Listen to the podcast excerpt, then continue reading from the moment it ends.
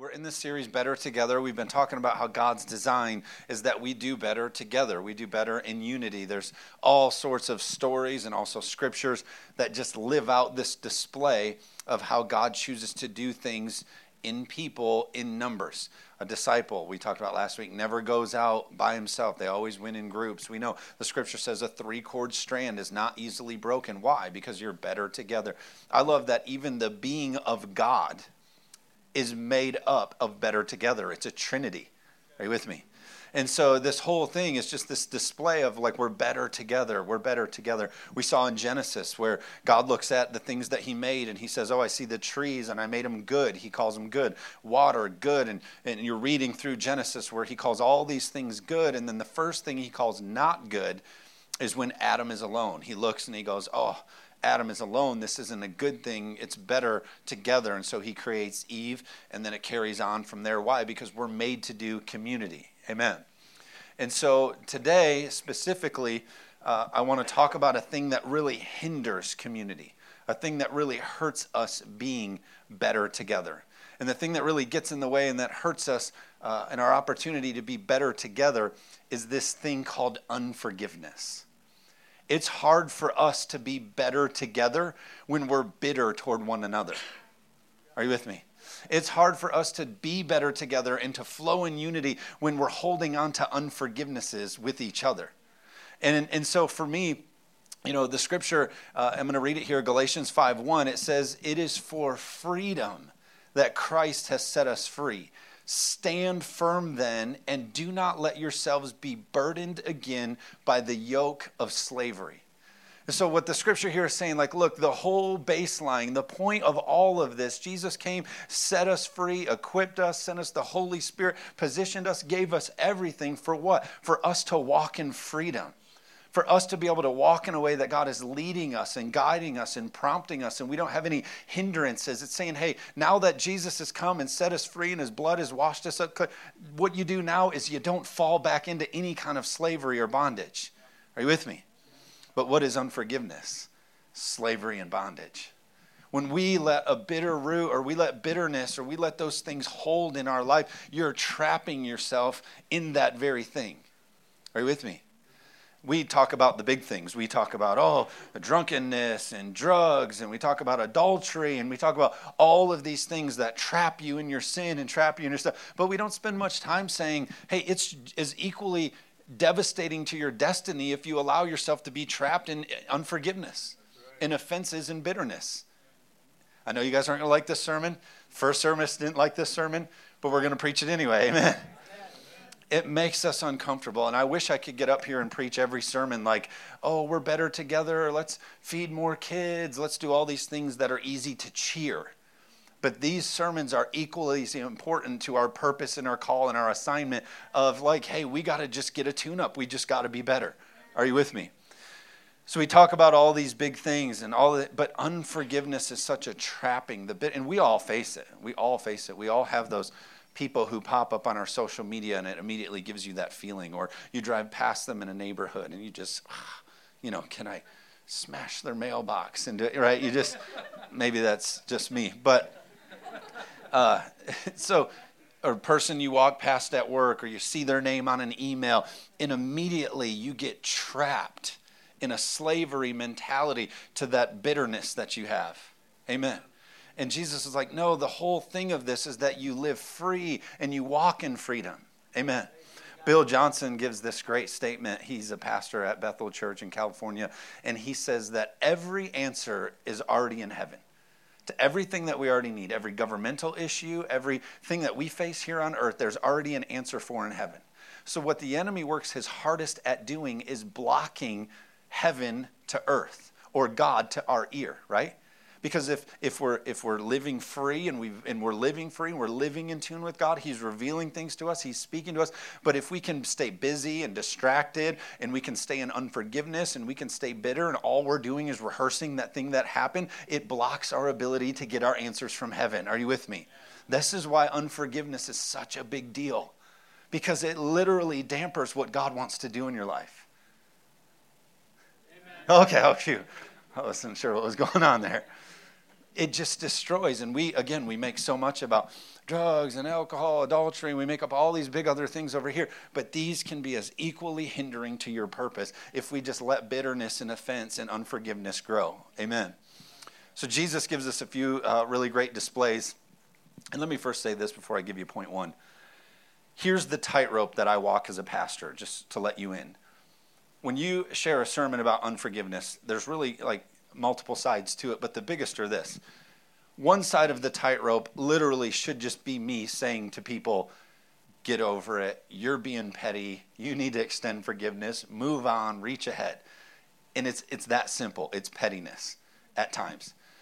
But then on the other side of the coin, it is not that at all.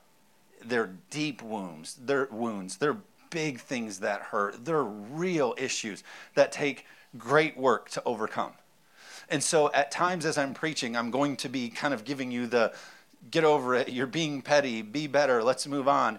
But with great grace on the other side, I'm saying some of us have had terrible things happen to us. And it's not as simple as get over it, you're being petty, be better. Are you with me? And so I just pray that the Holy Spirit filters it for you this morning, whichever side you fall on, that God wants you set free and, and, and, and, and not in slavery to that thing that happened to you or has held you. But, but he's, he's the wonderful counselor, the scripture says. And he will walk with you with great grace and great leading to get you free. Amen. So, some of it for you, if it's get over it, be better, you're being petty, receive it that way. For others, if it's a deep thing, I'm encouraging you, do the deep work. Do, do the great walk with the wonderful counselor to see all that he wants you to be. Amen. So, a couple things. Point number one is this we need to know in life, offenses will come. You're not going to get to a level in God or in Christianity where you'll never have the opportunity to be offended. They're going to present themselves to you. You're going to have the opportunity uh, to be offended, to get bitter, to be angry. Uh, you will get done wrong as a Christian. Amen. The more you actually walk with God, the more it will happen to you. Uh, Luke chapter 17, verse 1 and then it and then he said to his disciples, "It is impossible that no offenses should come." Could say it to you like this: It's not going it shouldn't be strange to you when people criticize you. It shouldn't be strange to you when people backbite you. It shouldn't be strange to you when people turn on you. But what you need to do is have a plan for that. The scripture isn't like, hey, know that the offenses are coming and just react however you want to. No, th- this, is an, this is a caution. This is an encouragement of like, hey, offenses are going to come. Have spiritual wisdom in place to be able to handle them when they do. Some of you just need to be Facebook grounded. Going on stuff, saying all kinds of stuff, just to calm down don't operate in so much bitterness and offense and unforgive. Amen. Thank you. Reno don't have Facebook, so he can say that. No, I'm just kidding. He does. he said MySpace. He's bitter and offended that MySpace went away. oh, Reno's my guy.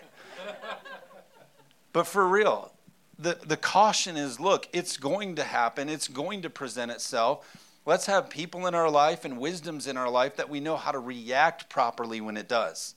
You're not, it's not, hey, offenses are going to come. You're allowed to take them on. No, you have to have a plan for them. Amen. John 15, 20, it's one of the most powerful scenes in Passion of the Christ, in my opinion. Uh, I was a young minister at the time, and so uh, Jesus is it's the scene where he's sitting with his disciples and he's about to tell them this scripture I'm going to read to you. And as a young minister, I was like, wow, the truth in that is absolutely unbelievable. And it stuck with me for quite a few years because there's such a deep truth to it. And he gathers up his disciples, and in John 15 20, he says, Remember what I told you. A servant is not greater than his master. If they persecuted me, they will persecute you also. You're going to have the opportunity to be offended and to be done wrong and to be lied about. But it's important for us to react proper, properly, not to take the offense, not to take on the cage, not to become enslaved to these things that present themselves to us. Amen. Even Jesus, he knows Judas is going to betray him.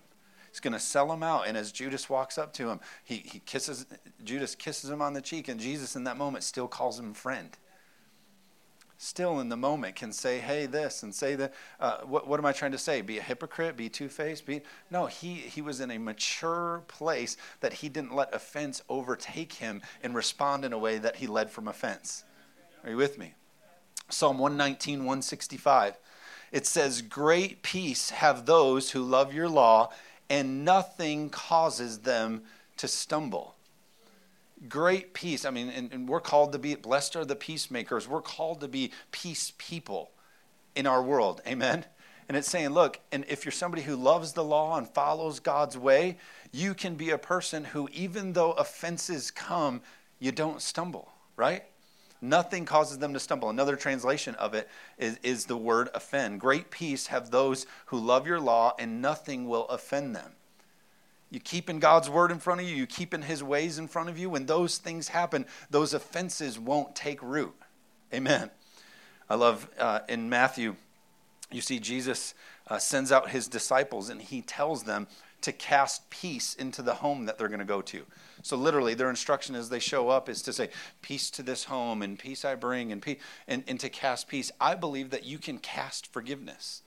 I believe that literally you can show up into atmospheres or you can have an offense happen right in front of you and you can react with forgiveness and cast peace. Are you with me?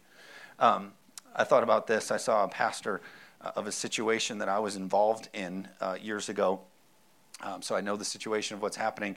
Uh, I saw a pastor get up in front of his congregation and he said uh, how he had done this great act of forgiveness and he was talking about to god and so i talked to god and when i just want to let you all know i've done this great act of forgiveness.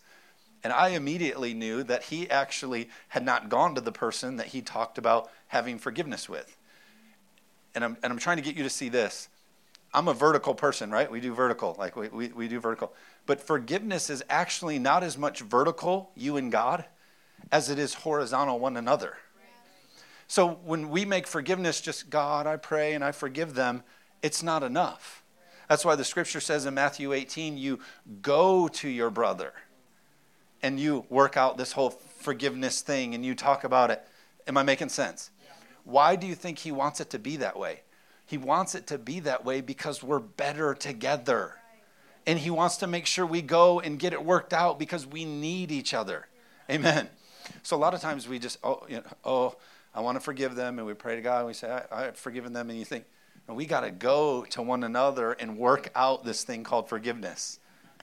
Amen. And so it's just, it's important as we're better together. Point number two if you are forgiven, it is your requirement to forgive. If you yourself have been forgiven, it's your requirement to forgive. Uh, I mean it more in the sense of this if God has forgiven you and set you free when you didn't deserve it, how much more so should we be imitators of God and forgive others even when they may not deserve it? Even when they may not have it all put together. Amen? Matthew 18, 21. Then Peter came to him and said, Lord, how often shall my brother sin against me and I forgive him? What do you think? Seven times? Is what he says. What do you think? Seven? He's probably trying to be high and mighty. Like, what do you think? Seven? I could do seven. And Jesus responds in 22, I, in verse 22, I do not say up to seven times, but 77 times in a day we ought to pursue forgiveness with one another.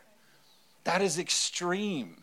Why? Because that's how much God doesn't want you held, entrapped, and kept in bitterness and unforgiveness and offense. Why? Because it ruins all the purpose that God is trying to do in you. When the scripture says, This is the day that the Lord has made, I will rejoice in it. He wants us to be joyful in our days, not, not agitated in our bitternesses and unforgiveness every day. He prepared a day for you. The scripture says we're to number our days and spend them accordingly. Spend them doing what? His purposes, not rewriting the, reliving the things of our past. Amen. And so you just forgiveness, forgiveness. Why? Because we're, we're better together. Uh, what I believe makes it easy for us to forgive is because God forgave us. When you say, I'm not going to forgive them, I don't believe that. Well, guess what? Remember that you were forgiven when you didn't deserve it, and it makes it a little bit easier to go forgive them. There's actually a parable, I don't have time to get into all of it, but it's also found in here where there is a person uh, who's kept, and it's a parable. And, and the story is saying that there was a guy who was forgiven of his great debt. In the modern day uh, money, it would be in the millions, and he's forgiven of it. And as soon as he's set free and forgiven of his debt, or his slavery, if you will, uh, he immediately goes out and finds another person who has a much significant, smaller debt than him, much less debt, and tries to hold them to that. And the master is saying, How unbelievably unfair of you that you've been forgiven and set free of so much, but yet you still want to hold that person to their thing. Do you know that we do that too? we do the same that the scripture we know that god is love right and the scripture says that love keeps no record of wrong let me say it again god is love and it's a kingdom of love and the scripture says that love keeps no record of wrong then why do we run around calling people hey you're not going to believe what she did. You're not going to believe what they did and read off our records of wrongs? It's not of the kingdom. Amen. I'll keep moving on. And so Matthew 11, 25 says this And whenever you stand praying, if you have anything against anyone, forgive him, that your Father in heaven may also forgive your trespasses. Verse 26 But if you do not forgive, neither will your Father in heaven forgive your trespasses. He's serious about it. He's very serious about us living a life free of offense. And this is that tightrope for me the petty things, the silly things, the competitive things. He does not want us bound in those things. Amen? And then the big, heavy things that literally eat at you daily till you ache, till you can't function. You're just reliving what happened and how you wish you could have done this to make it different. Oh, if I would have done this, if I would have done that. God doesn't want you in that guilt. My mother in law is a counselor. She said one of the hardest things to actually get somebody to do in forgiveness, in the process of forgiveness, is to get them to forgive themselves first. Oh, I let myself go there, or I let that thing happen, or I let this, or I wasn't good enough at this. And that's one of the biggest hurdles. No, God is so serious about forgiveness. He's like screaming, Get free from this. Amen. Forgiveness is a huge, huge thing in the kingdom of God. It makes us better. I'll close with this. Uh, I think Joyce Meyer is the one credited to saying this first, but she said, when you hold on to unforgiveness, when you keep bitterness and offense and unforgiveness in your heart, it's like you're drinking poison and waiting for the other person to die. You're waiting and, and you're holding on and you're bitter and you're waiting for them to get there. And really, your life is the one that's decaying and unraveling and getting destroyed. Because what happens is you set patterns and you lead the way from offense, and generations under you see it. And you live your life and make decisions from bitterness and offense in your marriage, in your workplace, in your church. And then all of these things start to creep in because we're coming from this place of poison. Are you with me? We have to get ourselves free of it. It affects your day and your tomorrow. You attach yourself to the who or the what that you're not forgiving. So much of what God wants to do in you now, you keep attached to the thing that God's already removed. Amen. Matthew, Jesus led the way, his journey. He gave us a great example uh, about how to lead the way. He modeled for us forgiveness. Point number three Jesus modeled forgiveness over revenge. He modeled forgiveness over revenge. Jesus' journey was full of forgiveness. You're talking about a guy who was perfect. Nobody could say anything actually wrong against him. They all tried and they all tried to falsely accuse, but you got a guy who is perfect. If anybody had the right to revenge or to fight back or to justify, obviously it was him. He spent his whole life feeding people, healing people, leading people to better ways of living, and yet he still found himself in front of Pontius Pilate and all these other people accusing him. He stands in front of uh, the courts and he says, Listen, in Matthew 26, 53, Jesus could have prayed and had 12 legions of angels, 72,000 angels could have showed up in that moment and got revenge.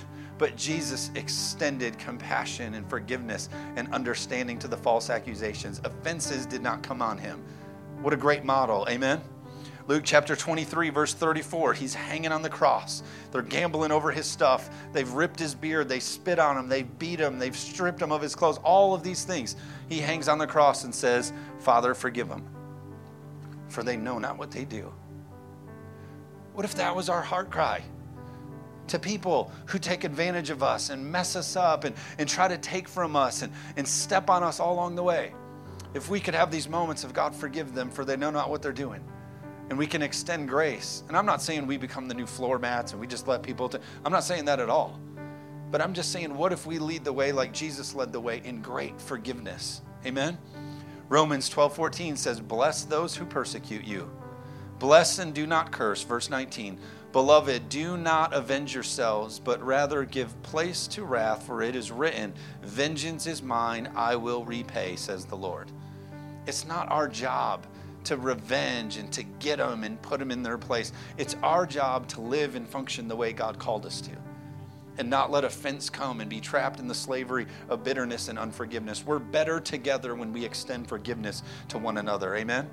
Not just in this place, but in our workplaces and at home, in our communities. Amen? Forgiveness is not a feeling.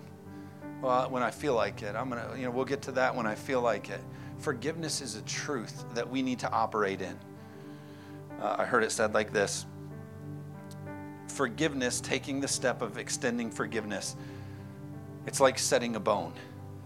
You, you set the bone, you had a broken bone, and you get it set. There's still going to be times after setting it that it still feels pain. It's healing, but you still notice the pain. You notice the event of what happened. You set the pain, you set the bone, but it still takes some time. That's how forgiveness works sometimes. Sometimes it's immediate. God just doesn't, it's, just, and it's, and it's immediate.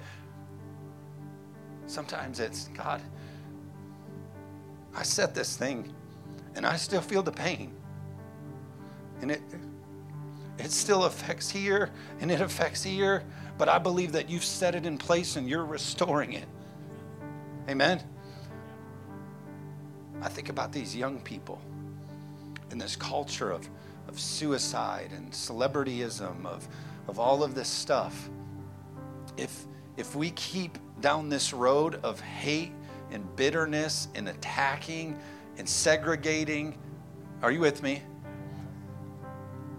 I'm worried about the bitternesses and the offenses and the road and the slavery that that will lead to a generation. We must, as the church, lead the way in forgiveness. Amen. Let me pray for you. God, we love you so much. I'm so thankful for every person in this room. God, I know that you're doing a freeing work even right now as we heard your truths.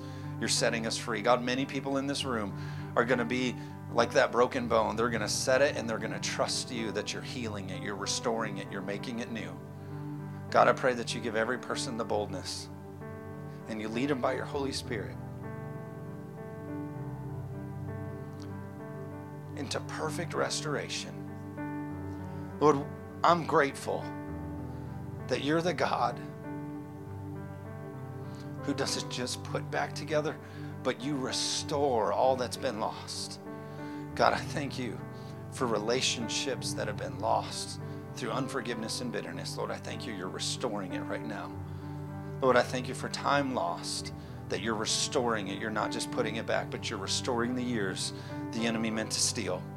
Lord, I thank you for great boldness for every person that's going to go down the road of extending forgiveness and believing you for freedom. In Jesus' name, amen.